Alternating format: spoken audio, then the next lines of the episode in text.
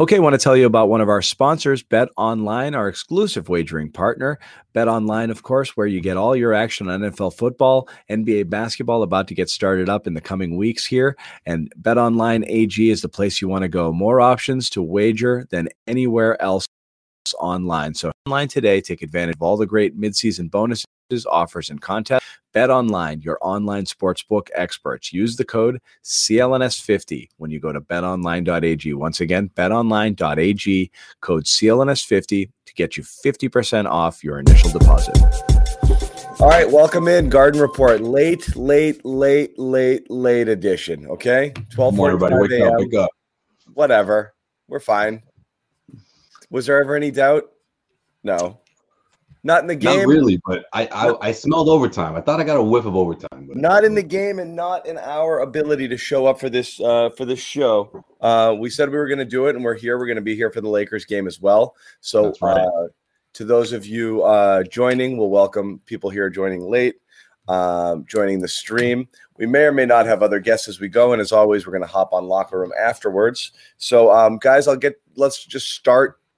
Let's start at the end. Um, this was, you know, the Celtics have been good in fourth quarters lately, especially in especially closing, uh, which has been uncharacteristic based on how they've been in the season. Uh, but they went up against one of the most clutch teams in the NBA, and it looked for a little bit there. Celtics had that. I think it was 117, 109, and then they just kind of stopped for a little bit from that five minute mark to the one minute mark. Um, not great shots. Thank goodness for Rob there. Bailed them out a couple of times with a couple of buckets there, or else they might not have scored at all. And then Tatum with a freaking dagger at the end there, uh, which was, you know, classic no, no, no, yes shot. But I mean, that's what scorers do. And, you know, that was cold blooded. So uh, that was it. Um, you know, Marcus there at the end, you know, you'd like to see him hit the two free throws, but that was clever there. What the Celtics did, missed a free throw, trapped the uh, trapped the rebounder. Portland had no timeouts, no ability to to advance it. I loved this game. I mean, I know everybody was freaking out over the Denver game. I loved this game, not just how they pulled it out, but I loved the pace they played with. I loved the intensity. This felt like it was the whole game felt like it got kicked up a notch.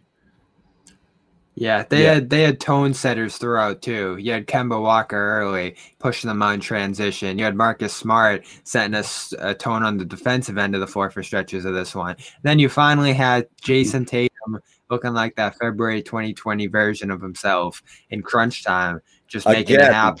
Exactly. Getting into the free throw line, taking advantage of right. the bonus. And it almost, when you think of the way he's using the bonus, getting to the free throw line, as I just said, it's almost a step above what he was doing in that February stretch a year and a half ago because that was all shooting.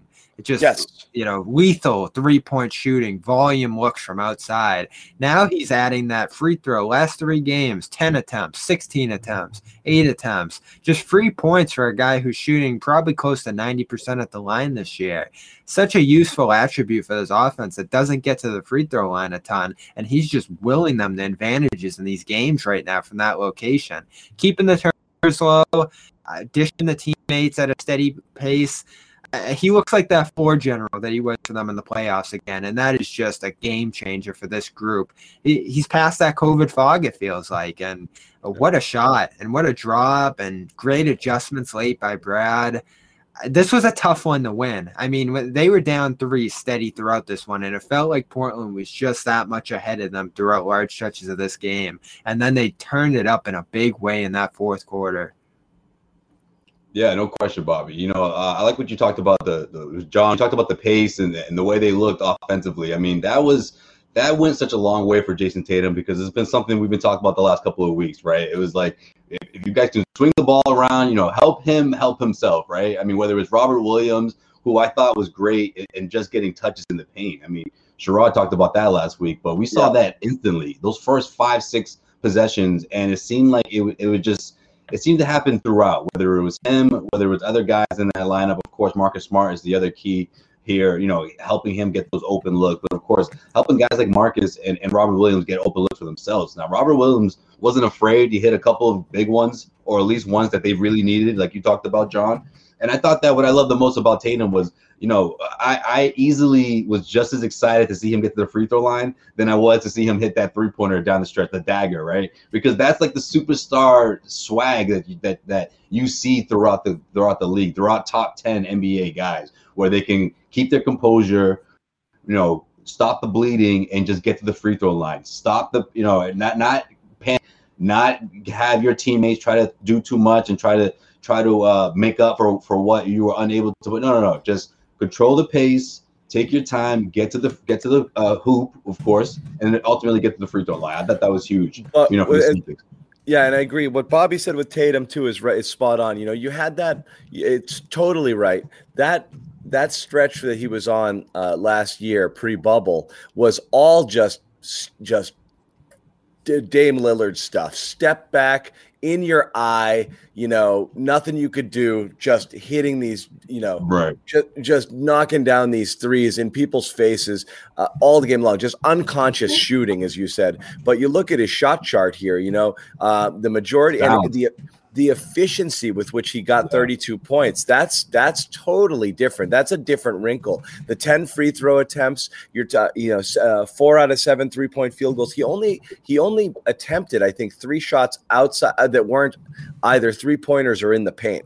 Um, and that's also not counting all the times he got to the line, which meant right.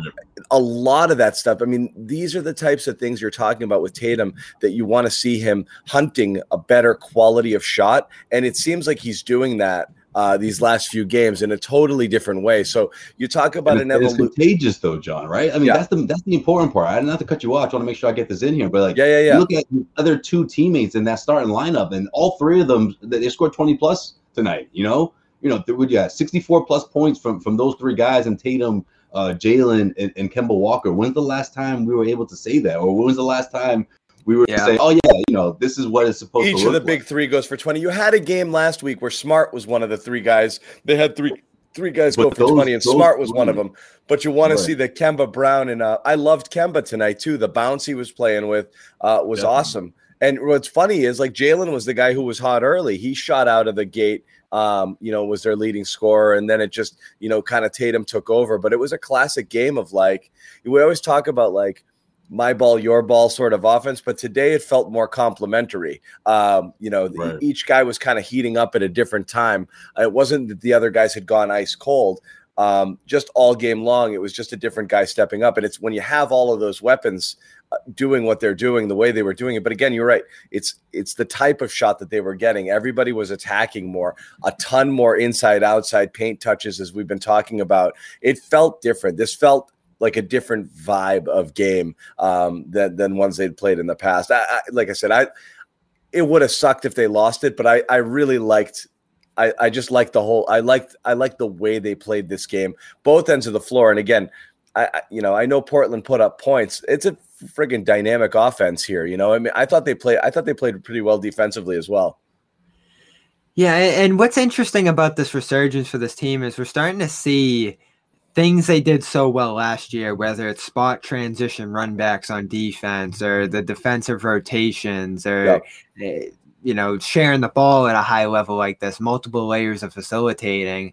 We're starting to see everything that drove that playoff run come back combined with like the new things that they've shown off this year offensive rebounding they were all over the boards all game long tonight. Second chance points were so important for them. Uh, a new level of physicality off the bench. I think if i have to look at something negative from this one portland's bench really took it to boston's for stretches but there was still a physicality factor there. And you know the staggering well, of the lineups that they were able to take advantage of Kanter a little bit that kind of saved them Melo skewed those stats because he had. A, a, hey, oh, it's good to have that guy off the bench. Melo, Melo's Melo, but let's let's be honest. I mean, he doesn't. Again, he doesn't shoot lights out like this very often, um, and so that obviously made it really tough. I mean, this just you know. He, right he, he he was out of his mind and uh, can, uh, you know he can do that he can do that sometimes not not to that what we saw tonight but he sets the stage for those guys in that four sometimes but again i mean that Portland, uh, you know, the defense down the stretch. That, that's the thing. I mean, you're playing, you know, shot for shot there. The Celtics got the better end, obviously. He can, but I mean, honestly, he's he's got he's he's he's got his you know uh, his lowest shooting percentage of his career this year. I mean, he is what he is. He's a guy who comes in, shoots a ton, but usually is around forty percent field goals. He was ten out of fifteen tonight. It's hard to count on that. I mean, he was hitting everything, and you know that little mm-hmm. stretch there where Grant was on him too, and he got those threes yeah. and got him back in. That was just the let wrong. him line up Grant every time. That was the Yo, wrong. He, that was the wrong wrong matchup. Three yeah. Times in a row. I'm like, you're gonna just keep putting grit on him? I was like, I, you know, uh, you know, you had Romeo come off the bench early, uh, and I liked that, but he never, he didn't get any run again. Uh, you'd certainly, I think, on Melo there, like to see, um, uh, you know, as he was heating up, a, a, Romeo or a Semi would match up a little bit better. But uh, maybe they were just counting on him turning back into a pumpkin at some point and not being able to continue this this this hotness, and and it it, it burned him. And it is what it is, but I, I think that skewed the bench stats there because just yeah. Melo went off. It's something about Na- that national national TV Melo. Somebody just put it in the chat. Uh, you know, TNT Melo. Yeah, that's a good point. There's something to that Grant Thompson duo though, and they had a plus performance together again in this one. No offense from those two. Had a nice kick out from Thompson to Grant for three late that ended up being pretty important. I, Thompson probably cleaned up a few buckets throughout the course of this one, and then missed a ton of other ones inside. But late in games, particularly in these second halves, those guys are wearing away at opposing bench units too inside and packing that paint uh, all over the boards. They've unlocked something there between those two, and it's allowed Grant to be more effective in these games outside of those Melo scorching stretches. Well, he, had, he, had, a nice block on Lillard late in rotation, and Thompson's holding down that paint right now, blocking shots, being a rim protector. Uh, just a new dynamic there off the bench that you didn't see early in the year. By the way, just uh, just just just to you know show you how rare the Melo was. Uh, anyone know the box? Anyone know uh, his output in his last game uh, two days ago against Miami? Yeah, four points. Zero points on over 4 shooting. Um, before that, 11, 7, 8, 10, 6. So again, this was an you know, an how about that movie? How about that movie throw on Pritchard? I mean, Pritchard and Grant had an education about as old as them on the other side. Surprised he only took four shots.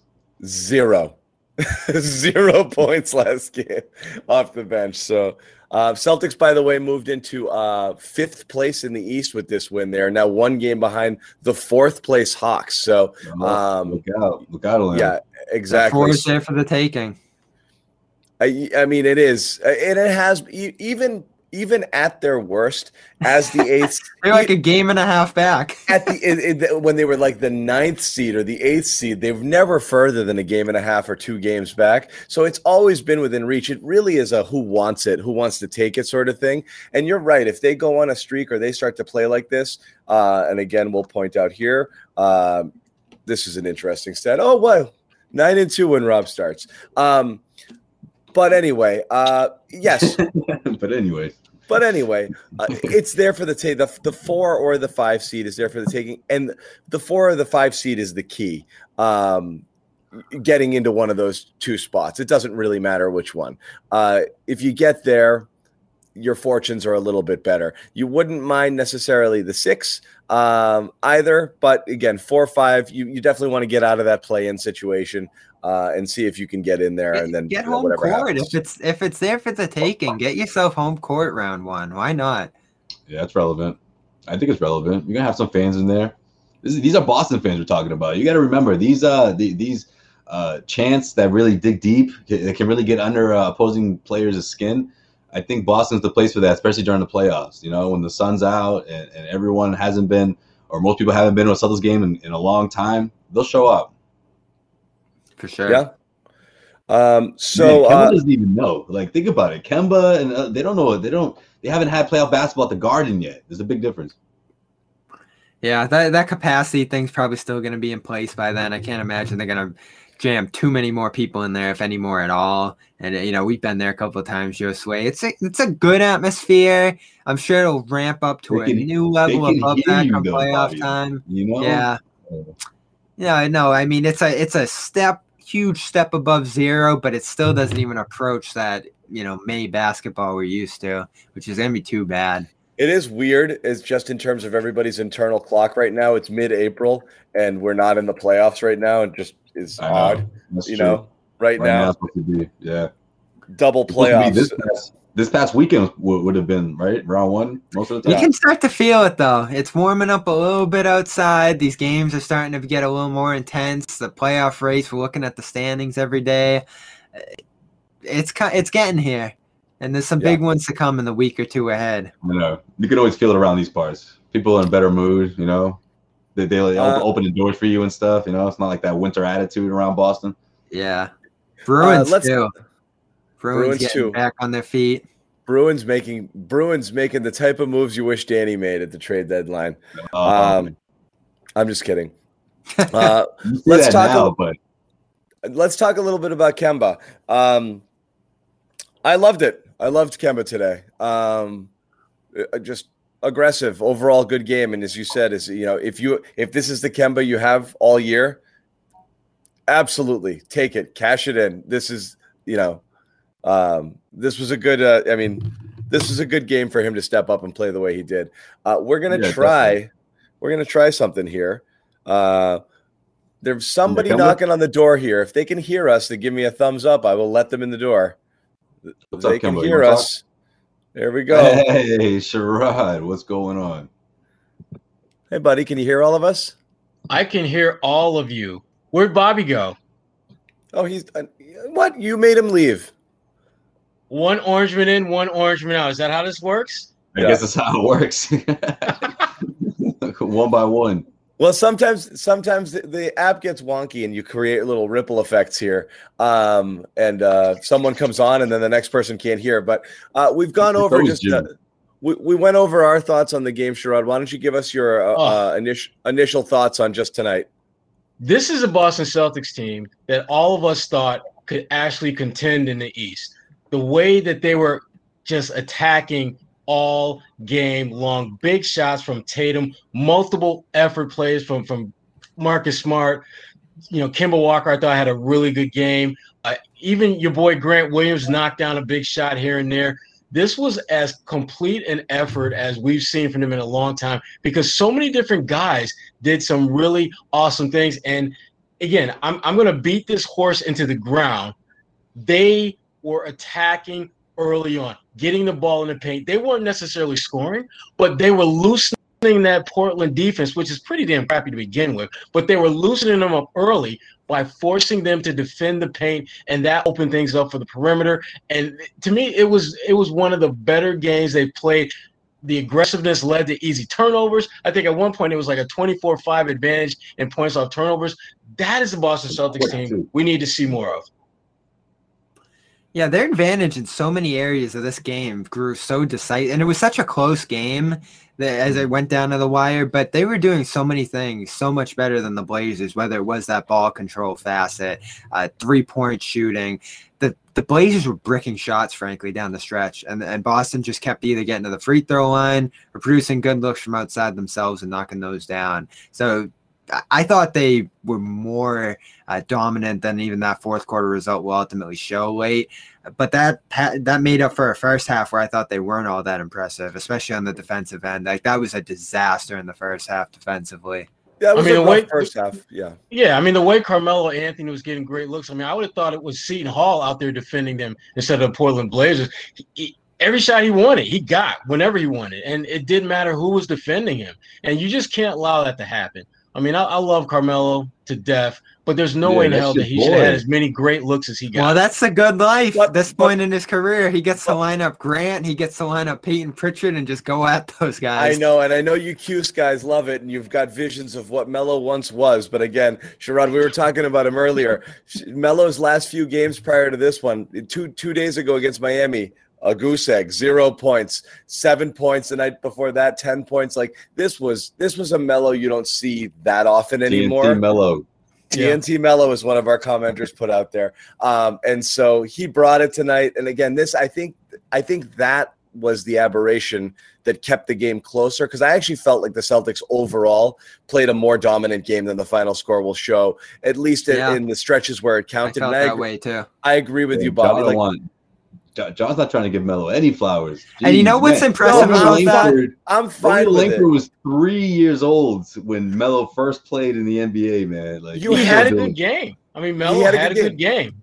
You always so, have oh. You always have to consider the opposition. Like I said, is the Denver game. Everyone gushed over it. I was less impressed because I thought Denver played so poorly. Like I can't imagine a worse game. This was a Portland team playing at its highest level, and it was on the road. And the Celtics, I thought, were an arm's length ahead of them. You know, they they they outplayed them there. Both teams played really well. I thought, uh, and then you get that extra gravy from Melo. This is the type of game Portland Portland plays this plays this game and has Melo go for 25 off the bench, I think they expect to win it. And the Celtics, again, they, they brought that energy all game long, as Sherrod said early, uh, getting in the paint, aggressive, attacking, setting the tone. They did it. They did it all game long. I loved the pace.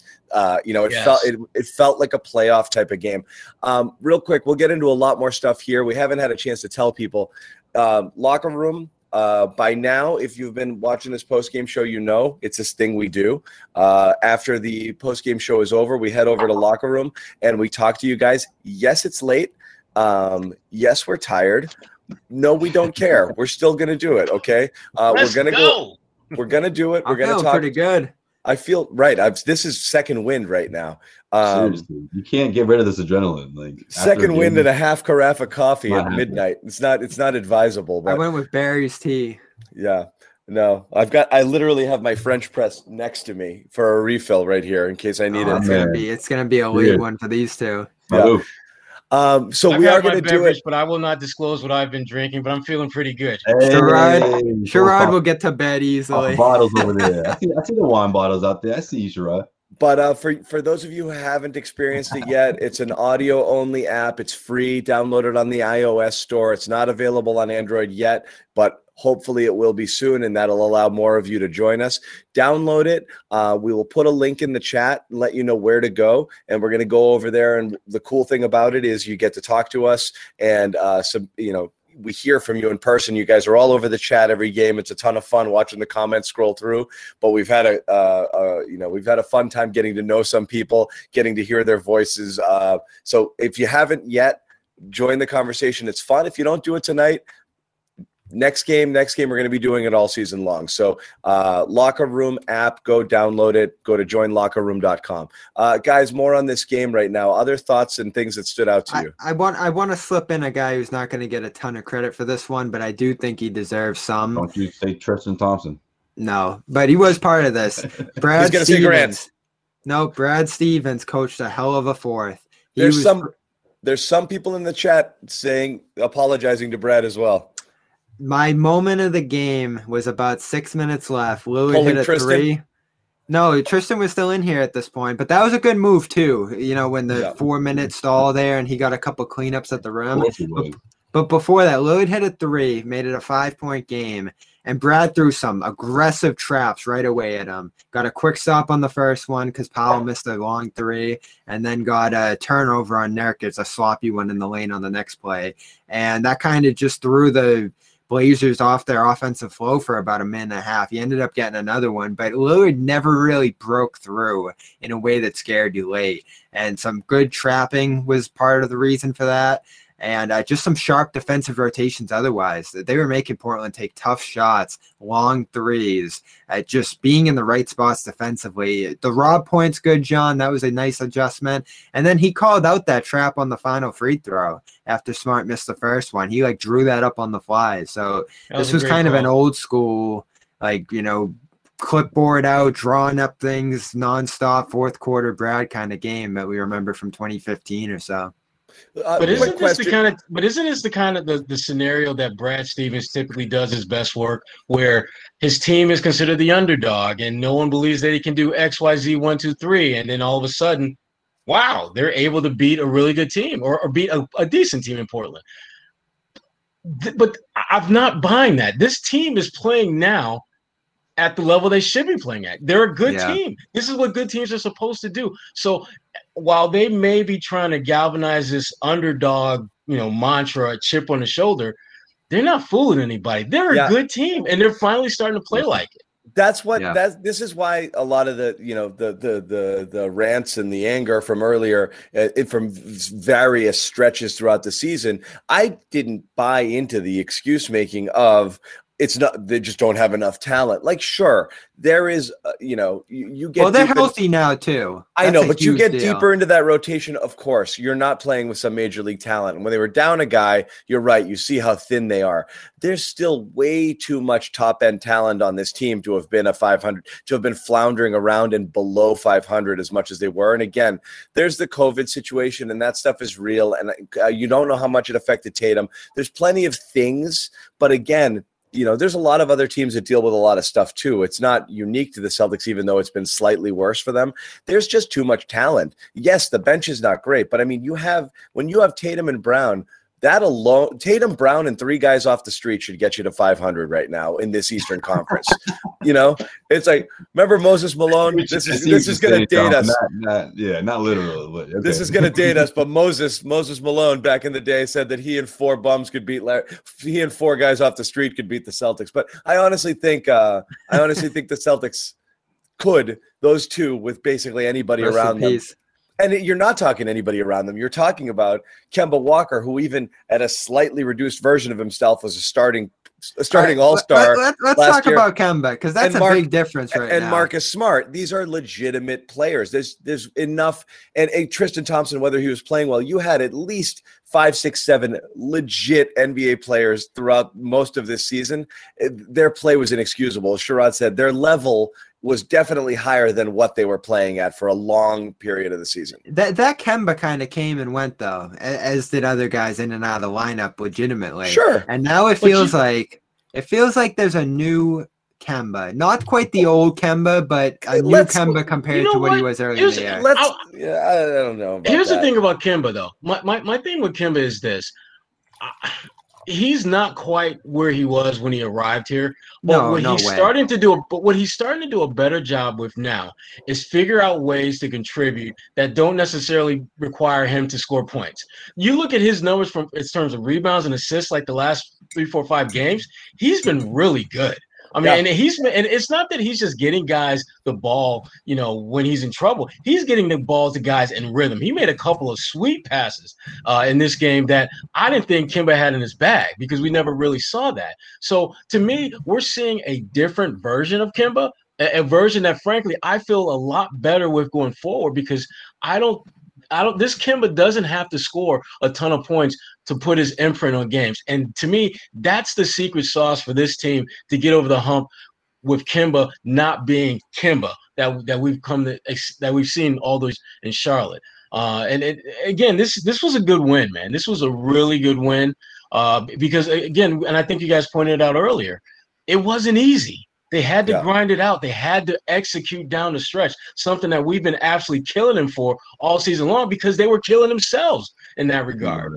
Yeah. Yeah. It was it was interesting. You're talking about the rebounding. I mean, there was a point in the game, just a weird stat where Rob Williams had the most field goal attempts on the team, and Kemba Walker was the leading rebounder. Kemba Walker was the team's leading rebounder eh, in, heading into the fourth quarter and was finally surpassed by Tatum. He finished with eight rebounds and seven assists. That's a pretty, Yeah. you know, on, as you on said, both ends of the floor, It's a he's different getting game. into the thick of it. where should, Right. where he's suffering is in the shooting department where he's just had especially from behind the arc uh, has been a real slog for about a 10 12 game stretch here that's just been dragging down his numbers and i think that's the stuff Yeah. that freaks people out because they're just like he's not doing it he's not but again what you're looking at with kemba his involvement his energy his mobility you know those are the things you look for he's always been a streaky sort of shooter if you look at his career numbers, he's always low 40s in general field goal percentage with a with a Mhm. three point percentage somewhere in the thir- high 30s. That's what you're getting here. He's just a tick below those numbers this year. It's not ridiculously low. It just is inefficient. Um, and you know that little difference makes a difference uh, if he's going to be jacking 18 20 shots a game and they're losing so this is the type of kemba you want to see i mean he knocked down a couple of big threes in this one uh, as you said, the, the the the passing, moving, whipping the ball around. You know, he was part of the flow. It felt like he was in the flow today instead of just like, all right, I'm going to try to do Kemba things right now. You know, it's felt the efforts felt disjointed at times uh, throughout the season. This this this this didn't this didn't feel like it. Yeah. Right, and that's the biggest difference. Like Kemba, when when Kemba is down on himself, it seems like, or at least it felt to me throughout the course of the regular season, it, he starts not being engaged as much. You know, whether it's grabbing those extra rebounds or or just penetrating and, and keeping the ball in your hands or keeping guys involved. That's the that's the difference that we're seeing now because now he's he's getting people the ball where they like it. He gets the ball back and he's keeping himself engaged. You know, we talked about it before. When he's ice cold throughout the first half, he's still capable to go off in that second half. We've seen that before throughout you know his tenure here in Boston and throughout his career essentially.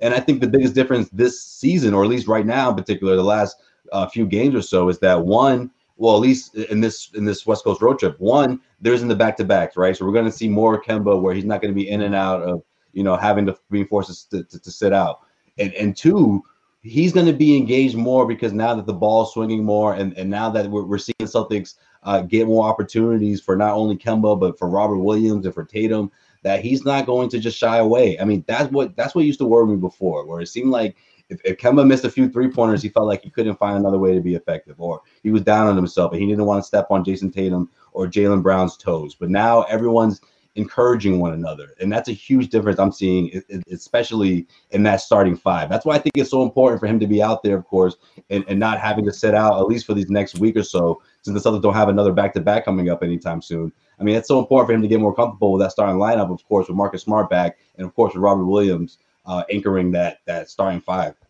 Yeah, and you touched I, on you just touched on a second ago, Josue, with, with, Robert Williams. I mean, he actually made a made a shot or two facing the basket, not just relying on lob yes. dunks and things like that. Right, That's going right. to I'm telling you, that is going to open everything up for Tatum and Brown and Kemba because at some point teams are going to have to put some respect on Robert Williams' face-up game, and when and, that happens, the floodgates. That's been, that's been key, building for about a the, month now. The key yeah. to it for him is to not hesitate because right. I think right. it's in his nature to get the ball and immediately look for who's coming for the handoff. But if he thinks of himself when he catches it, and there was one in the first half, he caught it just short of the free throw line and immediately went up. You know, and that's a tough shot from that distance for a big guy.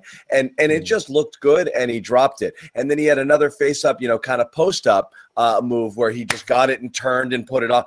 That stuff he doesn't look for instinctively right on the catch. He's always looking for it on the lob or on the on the interior pass there to go up quickly, but very rarely, as you said, to I've, face up and look for his offense. And and there's there's nothing r- mechanically wrong with his stroke. It's a good looking shot. It's, yeah. form it's pretty. Great. It sometimes could be a tad flat, but it's a pretty good looking stroke. And there's no reason why that isn't the next step in his game. Um, you're you worry he starts to work he starts to work it in now. It might. I, will he have the confidence to do it in the playoffs when the stakes are raised? I'm not really sure. So I don't know if you're going to get too much of that yeah. from him for the rest of the season. But it is the next step in his evolution, and you like to see him. You like to see it. Listen, uh, I, I, I, the fact that it's on report now. That's something that going forward yeah. into the playoffs, that's something teams are going to have to bake into their game plan. He may not yeah. take a single shot outside of eight feet, but teams are going to prepare for that because they're going to see that in the regular season, and that's what you want. Uh, yeah. You can't you, you you want teams to be thinking about Rob Williams and shooting jumpers and not so much about double teaming Kemba and closing out on Tatum. Gives it, it just it opens things up for the rest of your guys when he's and, able to pose that threat and they're still they're still missing him on three or four easy lobs a game. Easy, okay. Easily, and easily. a couple a couple of them resulted in buckets. Tatum had one, Brown had one. Easy, easy. Smart had another uh, where they and Smart usually looks for him, but there there's a few more. There's more opportunities there. Um, but yeah. again, you know, you've got scorers with the ball in their hand. If they get a little bit of daylight, they're looking for their shot as well. So you understand it. But it, the, you know there's a little bit more you can open up there too and and, it, and like i said it's not only you, that in turn has such a ripple effect there you know you get Rob to throw down one of his dunks when his teeth are at the rim, you know, and he just friggin' thunders it down on everyone, and they're like, "Oh my god!" Like you don't want that to happen on you again. You it, it it's in your brain, you know, to to to to to keep it from happening, and then it just draws everybody over there and, and it, it really frees up the lane for, for those guys to be able to operate. So now that we're about 11 games in, I think what's a and I have I have next to no qualms about his offense, the passing, the shots he takes, the decisions he makes. It's all great. I'm stunned that now where he's taking 10, 11 shots a game, he's maintaining that 75% efficiency. Yeah. And it's not just because he's dunking every single time. He's got re- legitimately great touch around the rim. And yeah. we're talking about him now at this point being like Mitchell Robinson, DeAndre Jordan, those kind of guys who shoot like 68% plus from the field, which is such a weapon for an offense if you're getting that in volume. Uh, now, defensively, that's where you you still have questions about him because first half, even into the third, when Nurkic started lining up against them, it got a little physical. He started getting bumped off his spot. The lane was opening because of his positioning issues. He's got to hammer it down, tighten it up just a little bit. Their worst defensive stretches of the night, he was a big part of it, not being in the right position in the lane, in the pick and roll. Eh, Load was taking advantage of him in that aspect of the game. So I'm glad Brad stuck with him. I'm glad he had the confidence to go back to him in the fourth because there were stretches of this game where he really struggled defensively. And you got to give Brad some credit for that too, John, because there were times in the past where if he saw that from Rob in the first half, he would get away from him for the rest of the night. Again, it's but, so what, I mean, the alternative is going to Tristan. And yeah. to be candid, I think Tristan Brad wasn't very good come, tonight either. Brad has come to the light that Tristan yeah, yeah. is a nice backup who can give us minutes and can and can do some really solid things. But if we're going to elevate, if Brad, the Celtics are going to elevate as a team and get back into this race, you got to have Rob out there big minutes. I, I can't lie. I thought we were going to see some Kornet tonight, but we didn't.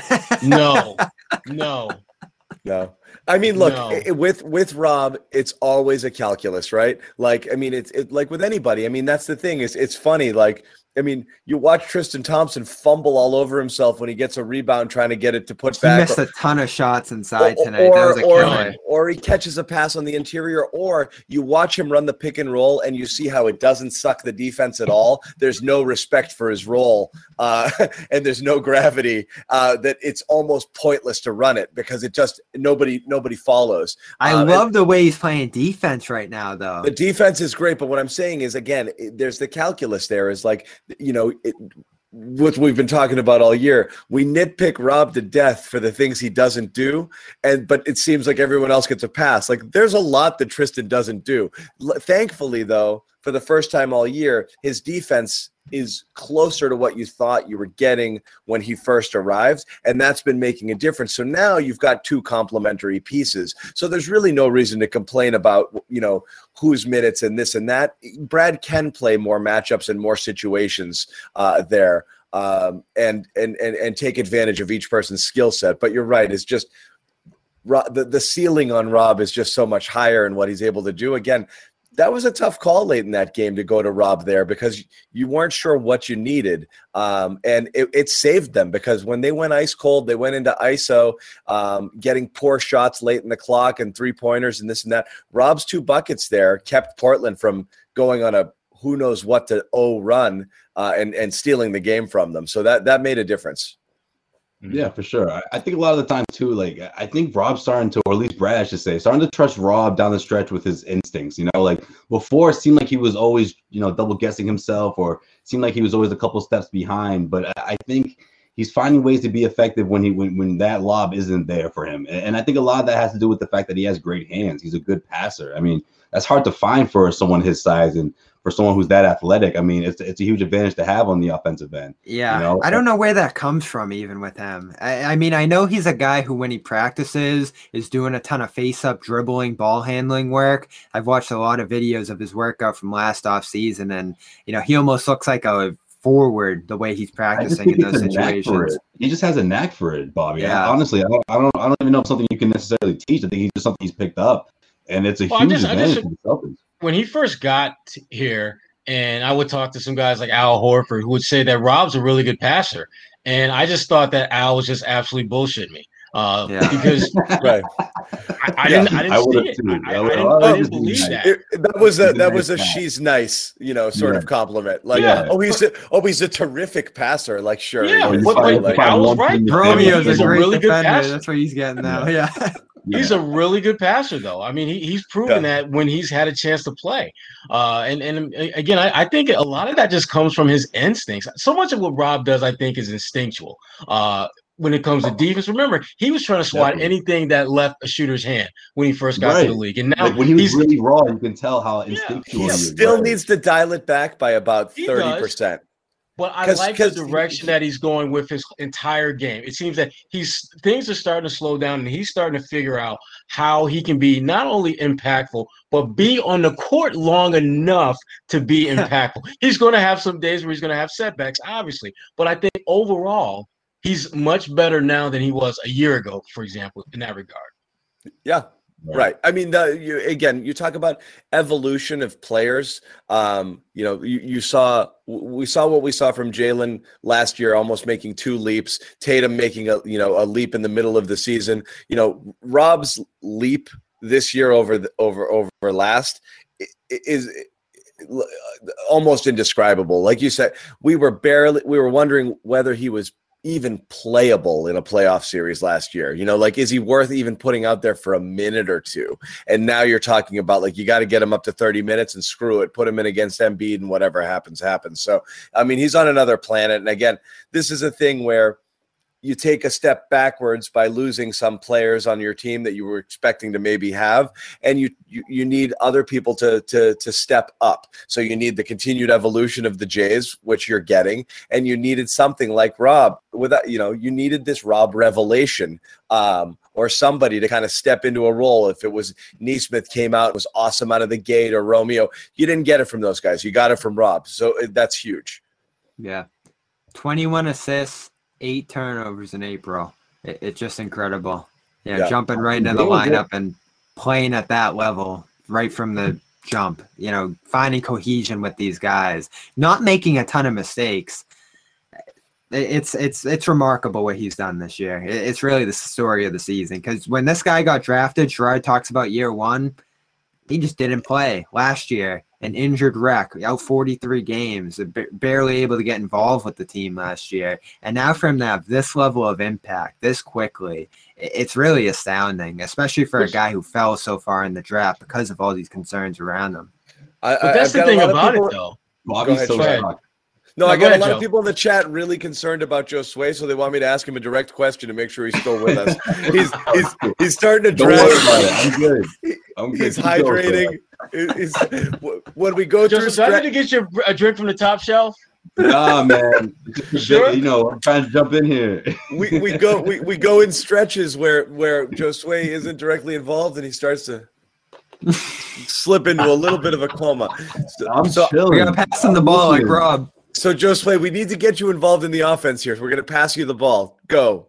Oh no, I I'm I try to jump in there. Go ahead, Sherrod. Go ahead. I got the next one. No. No, I'm gonna be a good teammate and get you to rock. Go ahead. All right, rock. all right I appreciate that. All right, but no, I was gonna say about what, what Bobby just said about uh, about Rob. I, I, don't like this doesn't come as a surprise to me. I mean, it's easy to say, well, Brad should have been playing him, you know, before. Well, well, I don't think it worked quite that way because I thought Daniel Theis, you know, when at the start of the season, uh, I thought he he had another another notch to him to his to his game, if you will. Hey, he was knocking down that three point shot. You, you saw how that opened things up. I thought Grant Williams had another notch to him, but also, you know, when Robert gets his opportunities, you see the impact he makes. And I think through the growing pains, if you will, whatever you want to call it, he just he's he's getting it now. And I think that's really significant for this team. And and it's not necessarily just about him being being a starter, but it's also how he finishes the games, right? That's it's crazy, Josue we can go about him not getting into foul trouble. Like that's going to be so important for this team, especially in the postseason. Like he cannot be that dude. You know, we've seen him be that guy before. You know, racking up three fouls before halftime. That just puts the Celtics in a really, really tough spot on both ends. We can go back to the archives from the playoffs and find a video of us debating whether Grant Williams or Rob Williams was better, which is just wild to think about. right, right. Seriously. Like Another that's thing, 180 he's made, or not even. You know, he's just. That's where it was at, Sherrod. Like Brad was looking down the bench in the playoffs, saying, "Do I go to Rob like, or do I go to whoa. Grant?" So I was like, I missed that one. I was not with the team then. Hmm. um, I did want to talk about a little bit about uh, Marcus as well, um, from especially on the defensive side of things. Um, another really good defensive game from him. Um, and we all know how this Marcus story has gone. Uh, and we're not trying to draw any any added attention to the Garden Report, but it's well publicized and well known at this point. Marcus took exception to something said on this program. Uh, it's made the airwaves. It was talked about on the radio, um, you know, uh, a lot uh, earlier this week um, about Marcus's, you know, listening to the criticism, and not just Marcus, other Celtics as well, and this media, this how the how the media criticism has gotten to him. Marcus again addressing um, addressing this in his post game press conference. I don't have the sound yet. I'm just going to read you the quote. Uh, Marcus was asked again on returning to his all defensive team form, um, and he said. He said he's he said he's just getting started, and again acknowledged that he heard the criticism and it fueled him. So again, you're welcome. Um, but also, uh, welcome, fans. You're welcome. But, but but John, it's that it's it's really really really dangerous when a player attributes elevating their game to outside noise because it it sets you up in a way that you should you shouldn't be motivated or get added motivation because someone said something about you. I mean, you've got you've got to get your ass out there for 30 some odd minutes and, and, and go all out. And that's what Marcus is doing now. And it, to me, it's a domino effect. His effort defensively is trickling down to the rest of that team, and they're all playing so much harder. And that's a great thing to do. They're playing like the team that we fully expected to see at the beginning of the season. And if yeah. you want to attribute that to like, oh, you know, media talk, that's fine. But I, I think the in all reality, you had to do that. That's on right. you. So own that shit. I mean, own and, what you've done to step your game up. Don't stop giving right. credit where you have to be the one to save. You have to be the savior of your team, not the media chastise you, not the media calling you out. You have to be the one and own that.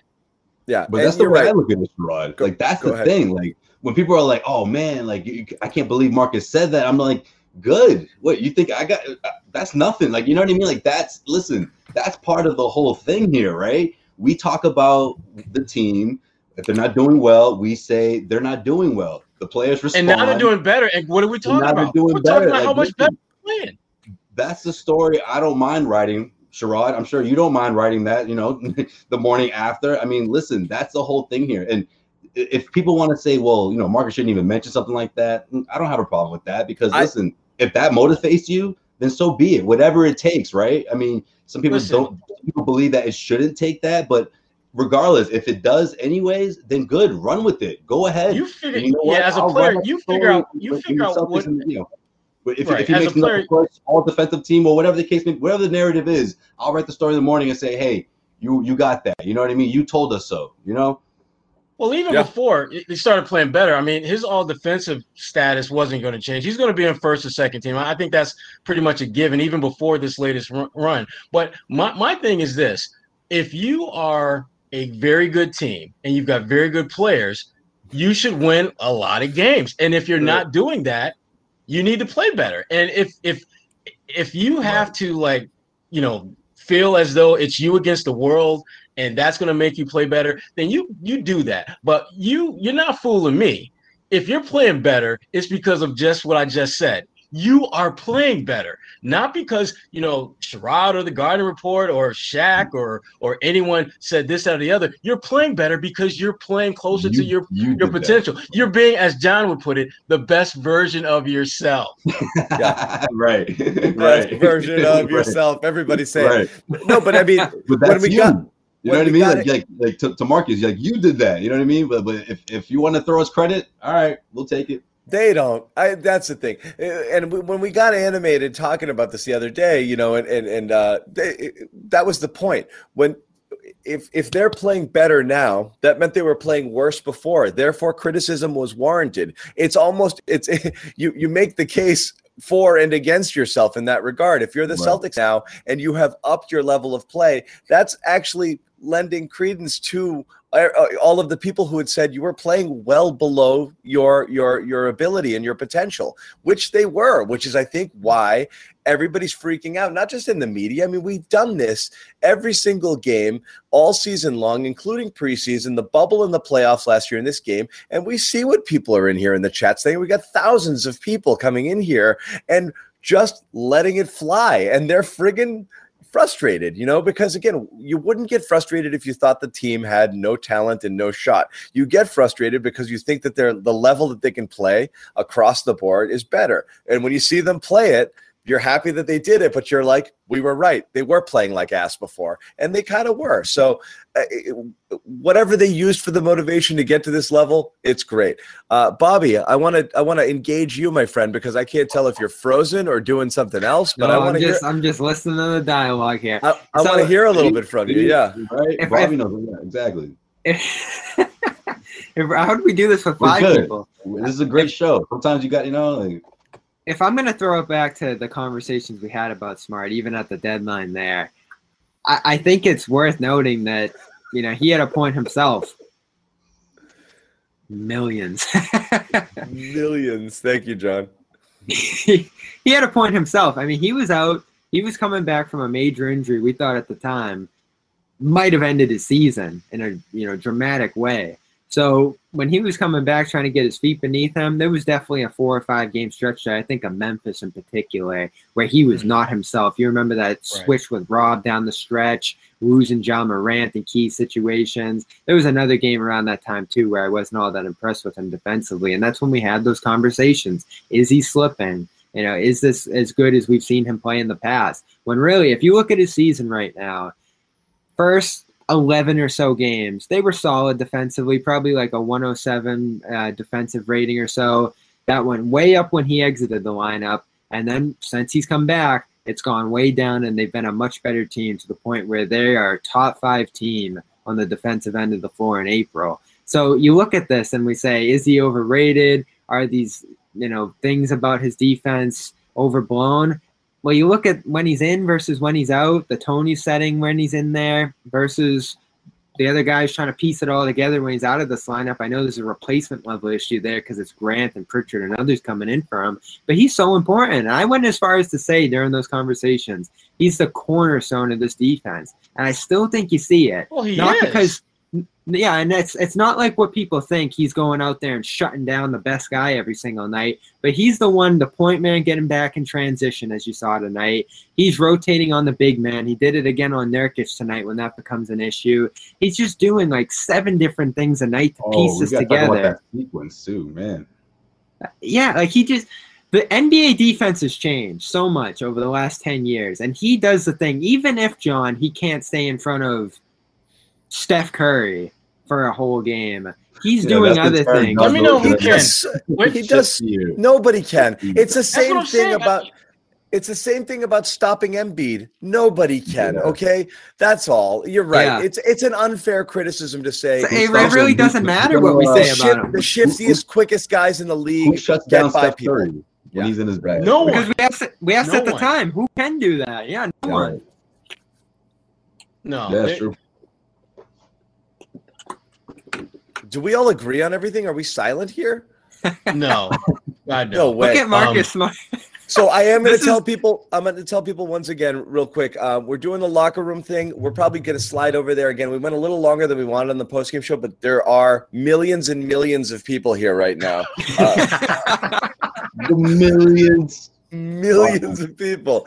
No, but I mean, again, uh, uh, between all of our platforms, quite a few people in here right now, uh, uh, watching and listening. Not just you know the main YouTube here, but uh, we don't want to disappoint. We don't want to leave you, so we do want to hang a little bit longer. So Josue and Bobby will hang and close out this show, and then join us over on Locker Room. Sherrod and I are going to head over in a little bit. Um, someone's going to open up a link for you and put it in the chat, and yeah, we are going to head over. We're going to head over in a few, probably, you know, we're at the 52 minute mark, probably at the hour mark. Sherrod and I are going to head over. These guys will limp in a little bit later. Um, just wait. Just, we'll be running Joe, by as you guys are trying to open the door. Joe, Joe, Josue is going to crawl in. I'll be laid back. That's what that's good about the locker room. I can just be chilling. I want to say this. Right.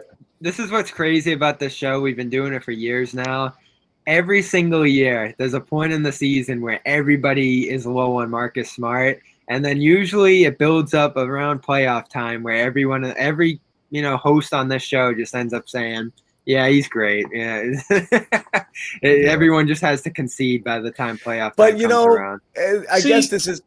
Go go ahead. Yeah, I'm I'm I'm I'm trying to remember when I was I was you know, ready to cash in my Marcus Smart stock, and I don't think I ever really. That was the craziest there. thing about it. He, he named Which- you, which is weird but because, really- like- He named you. It was mostly me, but Yeah. um, Like- th- I, I I do it five. I, I love the dude. for me, it's well, we five all to ten talked times. about trading him. I really think that's what it came down to. Is we were Oh, legitimately putting if- his name in deals. If you're a 500 team that shouldn't be a 500 team, everyone on the roster should be someone you talk about potentially trading because you're looking to make yourself better. Does that mean you want to trade them? No. Does it mean you're actively engaged in trying to get a deal done? No. But you should be having conversations to know the value of your team. That's to me that, that's just being a good steward of the team that you're running. And again, then it comes down thinking, to I was thinking Sherrod pulled the uh, pulled the KOC or something. I don't know. Someone said someone said something. Sherrod just like, yeah, that's true. And then No, maybe, it maybe ju- saw that. Hey, guys, it just comes down. It just comes down to the narrative. That's what Like, I thought it was. Marcus saw that one. Yeah, I agree with that. He was like, "Oh, well, for real, Sherrod." It's like let, that. let, us let's throw it back, Sherrod. Looking back on how this has gone, would you have still done the Lonzo Ball swap that you threw out there? I would talk about it. I don't. It depends on what I have to give up. yeah. Marcus I'm- Smart. I'm- I'm- straight up. Marcus in the first. But that's another thing too, Bobby. You're having this conversation in a couple of months. Like, you know, like everything can change by then. We'll be yeah, we'll be doing it again come summertime. We'll definitely be doing this. Yeah, absolutely. Stay tuned, everyone. At some Guys, point. Guys, the link is in the chat right now. Uh, I, I, if it's not pinned, it will be shortly. But CLNS Media here just put it up there. Um, that's where we're going to go in a couple of minutes. I'll give you guys a heads up before we do. Um, look, guys, the Marcus Smart thing has always come down to not whether Marcus Smart has value to the Celtics, not whether Marcus Smart does a million little things, not whether Marcus Smart is gritty and plays defense, the type of guy you want on your team. The answer to all of those things is yes, times a thousand. The Marcus Smart conversation always comes down to are we really talking about this guy as an immovable piece that you couldn't possibly ever consider trading for potential upgrades like you can't improve if you tr- if you included Marcus Smart in any trade and it's like well of course as Sherrod said of course you're going to talk about it like you're talking about trading him for players who can do a lot of things that he doesn't necessarily do or younger players or players that help There you was in an other areas There was know? an inverse to that though, where we talked about would this guy go to a losing team and really Yeah. shake things up, and you know, do losing teams find value in that? And, and it seems like they did. It, it it seems like they did, and I still think teams like Sacramento, Orlando, those kind of teams, when he was a free agent way back when now. Are, are kicking themselves a little bit for not pushing just a little bit more to try to get him in there and make a real offer because the Celtics, they essentially signed him uncontested. Like they they they gave him a, you know, I think what ended up being a fair deal probably for both sides. But you know, he never got an offer sheet from No, I was below market value. way below he gambled Way below. he had a better deal earlier didn't take it and lost money um it was and it was below way market. below. And, and the, the, the, Well, thing the below thing about, his market it was the Right. market you just didn't know it Yeah, yeah. right. below what Yeah, they I were just- willing to pay him before he shopped and then they saw there was nothing there and he got well below I just, Yeah. you know, the, the, just, you know, when the reason why I cringe and stomach curl when I think about like him at Lonzo, for example, is that all the teams that I've dealt with and been around that won championships had a Marcus Smart like guy in the roster. James Posey, uh, you know, Lindsey Hunter back in the day in Detroit. You start going just that gritty, grimy, do whatever you have to do to win the game type of guy. And no disrespect to Lonzo Ball, who I think is a very talented player. I don't think he's ever going to evolve into that kind of guy. And when I look at the rest of the guys on this roster, I don't see Lonzo's anyone who's got that kind of dog. in it. What's Lonzo's that? a little too cool for school. You know, he's not. He's a It's- it's quiet so- guy. He's not speaking I- up. This is this is Bobby. This is what I think would happen. I would pull a Lucy Charlie Brown number where I'm like, yeah, I'll think about trading Marcus Smart. And the minute it comes time to pull the deal, I will pull it off the table and be like, nope, I'm keeping him. Because That's how I again, felt. Yep. The the more the more I think about it and think about Lonzo and, and, and look at all the different pros and cons, if you're serious about winning a championship sooner rather than later, you either find someone with a similar dog-like grittiness to them, and then you think about trading him, or you keep him in the fold. Now, if if let's say you had like a Matisse Thybulle, for example, if you had him on the roster, that that we got something that, that's a different conversation because you've got that he is very Marcus Smart like. I, I think this gets lost in the conversation. I'll throw it to you, Joe Swain, in just a sec. But what gets lost about Smart and what makes him so tough to replace is this guy was an elite elite prospect coming into the league. Yes, he, we talk about it all the time. He was a scorer. If he came out after freshman year, he was the number one pick in the draft. Passing, yeah. rebounding, size, versatility. He brings all that and the everything you mentioned right there, Sherrod. So Lonzo certainly has that cachet too. Number two pick in the draft. Oh, yeah. Elite prospect. No question. But he, does he have that extra level of fire and intensity that Smart does? And those things sort of combine at Smart to, even with his frustrating tendencies, to make him, I don't want to say irreplaceable, but extremely difficult to replace, certainly.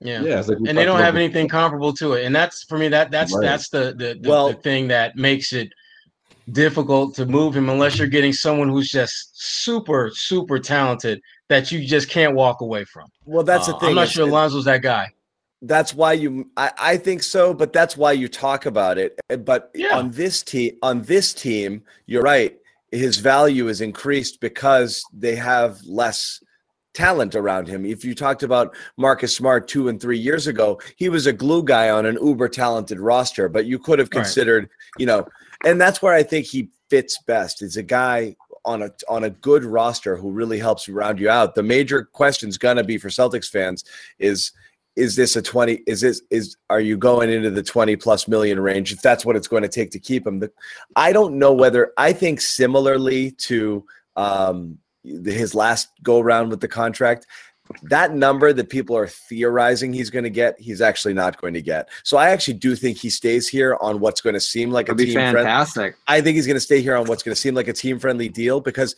it's again, it's bad business in the NBA to overpay for the middle class. And so that's why shelling out 20, 22 million dollars for this glue guy, you know, that does a lot of the little things for you is a luxury a lot of teams just simply can't afford. Um, and so I, I think he's going to be here. Uh, I think he'll continue to be here. But as long as as he signs a, a, a friendly, manageable contract, well, his name's also going to be mentioned in trade talks for the rest of his existence. You know, um, and so that's just gonna we're gonna be doing this cycle with Marcus, I think, for years. The big difference is though he'll be unrestricted this time, and yep. going into it with that sentiment of all right, I didn't get it last time, I I proved it. I'm yeah. gonna get it this time. And, and you're think- looking at you're looking at the non you're looking at those second tier teams that can't get the big fish. You're right. So one of them might say, I'm going, I'm going for it here. You know, like you're you're I mean, look at what Atlanta did this offseason, throwing money all over the place just because they wanted to improve somewhere. You're right. You have a team mm-hmm. that's got cap space and says, I got to spend it somewhere. Maybe he does. So it, it is a different equation. Now, uh, Sherrod and I are going to head over. Once again, I want to tell everybody here um, this is the locker room situation. Um, come on over anyone want to hang here with Bobby and Josue for a little while longer, by all means do. But it is late. We are going to wrap up this show shortly. Um, come join us on Locker Room. We're going to take your questions for the next, you know, 30 minutes or so, um, and then wrap that up as well. We just got Josue. Josue, discipline, buddy. Look at this guy.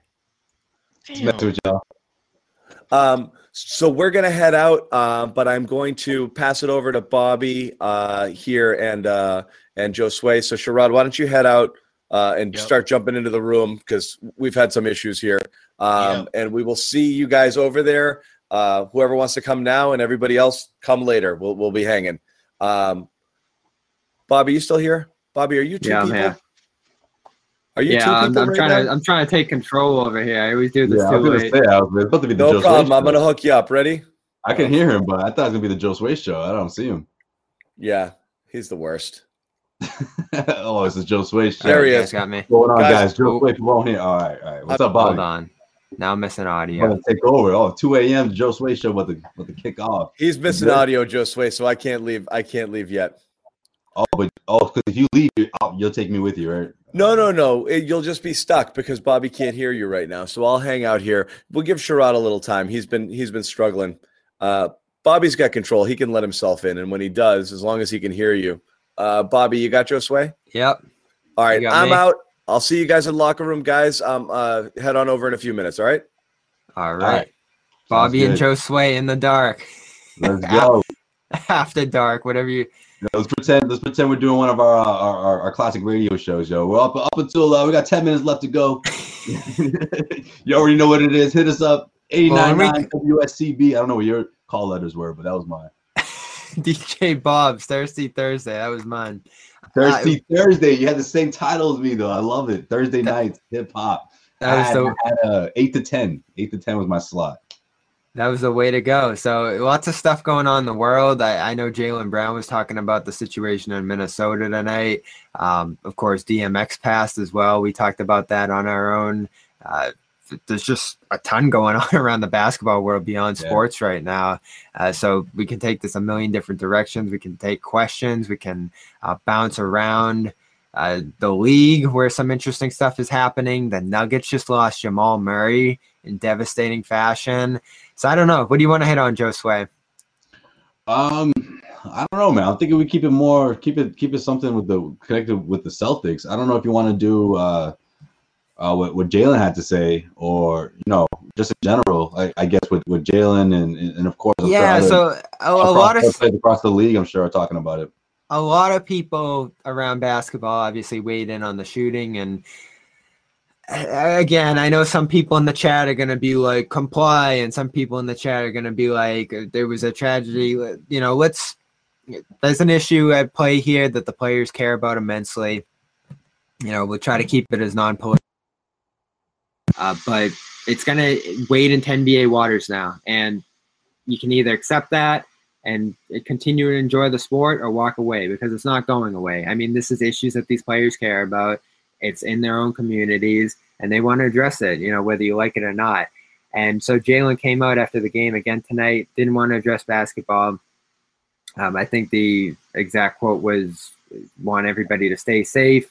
Um, and you know, just see less of this happening. You know, forget just police shootings. In this country over the last seven days, we saw a school shooting. We've seen multiple school shootings since the country just kind of opened up again. Um, I mean, just so much, so much tragedy around the country right now. I mean, we've seen a couple officers killed at the Capitol, and it's just a turbulent time.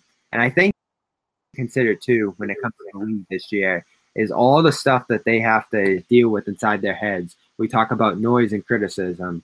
Uh, we talk about fatigue, mental, and dealing with COVID cases, along with stuff going on in the world that they have to juggle around kind of in a space where they can't get out there and do anything about. And I think it's immensely difficult where we think of these guys as bulletproof. Think about them being noise to the absolute degree. And this way, and I know you've talked to a lot of players over the years and kind of gotten into some of this real world stuff with them. They are they are more transparent and cons- stuff at a higher level than people think. Like this stuff is um, criticism, real world stuff, um, and obviously family stuff as well. When you think of Karl-Anthony Towns missing yeah, absolutely. I, I, I think it's easy to forget how serious they take that responsibility, right? Because it's obviously something that's been passed down. You know, whether it's uh, what they've seen in the past or whether it's you know growing up and, and being able to speak on particular platforms and social media, whereas past generations didn't necessarily have that. So you know, I, think all of that comes with the territory. So obviously, we're talking about um, the majority of these NBA players that grow up in those you know kind of environment and and they know this is the best chance to reach so many people you know the fact that they play in the NBA, the fact that they, you know, make, you know, X amount of dollars and they're able to use that power, I, I think it's a great thing, obviously. But also, I think it's easy to forget that they're taking this stuff home as well. You know, it's stuff that maybe doesn't hit particularly hard for some players, but for others it does. So I, I think it's so important that Jaylen keeps that, you know, into keeps everyone in check in the sense of like, listen, we're dealing with this. Other players are dealing with that. You know, dealing with these issues, and this is something that affects everyone. And it'll be interesting to see what the NBA does moving forward, especially in the postseason. Um, it's just it, it's kind of it's kind of a scary time, Bobby, if you really think about it. I mean, you you, you touched on it perfectly.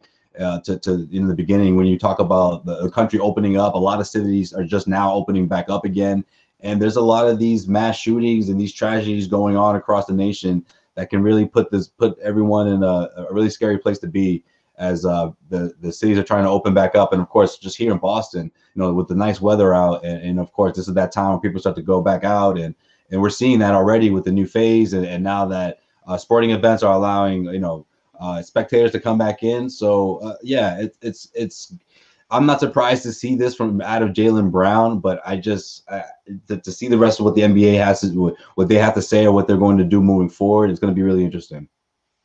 Yeah, they all touched on it a little bit. Um, Gregg Popovich, of course, was most pointed in it. Uh, I mean, he went on a, I'm sure he did. political crusade there, and then even called out the owners of this league. He said, you know, and and what I really love to touch on the intersectionality of all this stuff. Like, there's a gazillion guns in America, and so you know, cops are running into people thinking they have guns. Of course, people in cars are having guns pointed at them, and there's just this whole fear factor there on both sides. Yeah. And uh, of course, when it comes to that school shooting issue, it's an issue for a long, long time. Like the, there's a sense on one side do anything about it, and then you know people on one side want to do a lot of stuff about it, and that kind of creates a stalemate there. Um, but Pop ended up saying, you know, all these issues kind of come together. We're not gonna change them. Every solution that gets put on the table, it's no basically at status quo for decades now. And uh, he said, you know, maybe we'll look at the owners here see what they're supporting. You know, like NBA owners right now, they got a gazillion dollars. This is kind of what the players did in the bubble. You know, they said, all right, Milwaukee Bucks, we had a shooting in the Milwaukee area. What are the owners doing to impact change in the Milwaukee community? That was kind of the direction Pop took on this. I think Doc mentioned something along the lines of we're talking about the Black Lives are being canceled. He kind of did like a little spin on that. Again, I think people are just exhausted.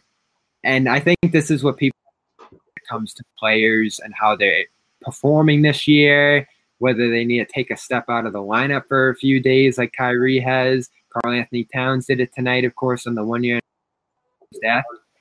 I think what you can owe these athletes at the very least, even if you don't support what they're talking about, is at least empathize at their feelings and you don't have to absolutely nail them because you disagree with them right exactly you know and i think i think as a whole a, a lot of the community is starting to understand that or at least the nba community as a whole um, and I feel like a lot of that has to do with 2020, you know, having that extra time to really think about things. Obviously, um, everyone watched what was going on on CNN and, you know, during that hectic time. And uh, that that obviously resonated within the NBA, and we saw what they did uh, in the bubble and the demonstrations that they did. And uh, you know, this is a conversation that that maybe uh, people that they never had before or weren't com- weren't comfortable with having, they were forced to have. And I think that's at the end of the day the overall goal. You know, when the Celtics uh, spoke out about it, you know, uh, when the NBA decided that they were going to, to stay in the bubble and use that platform for obviously not to just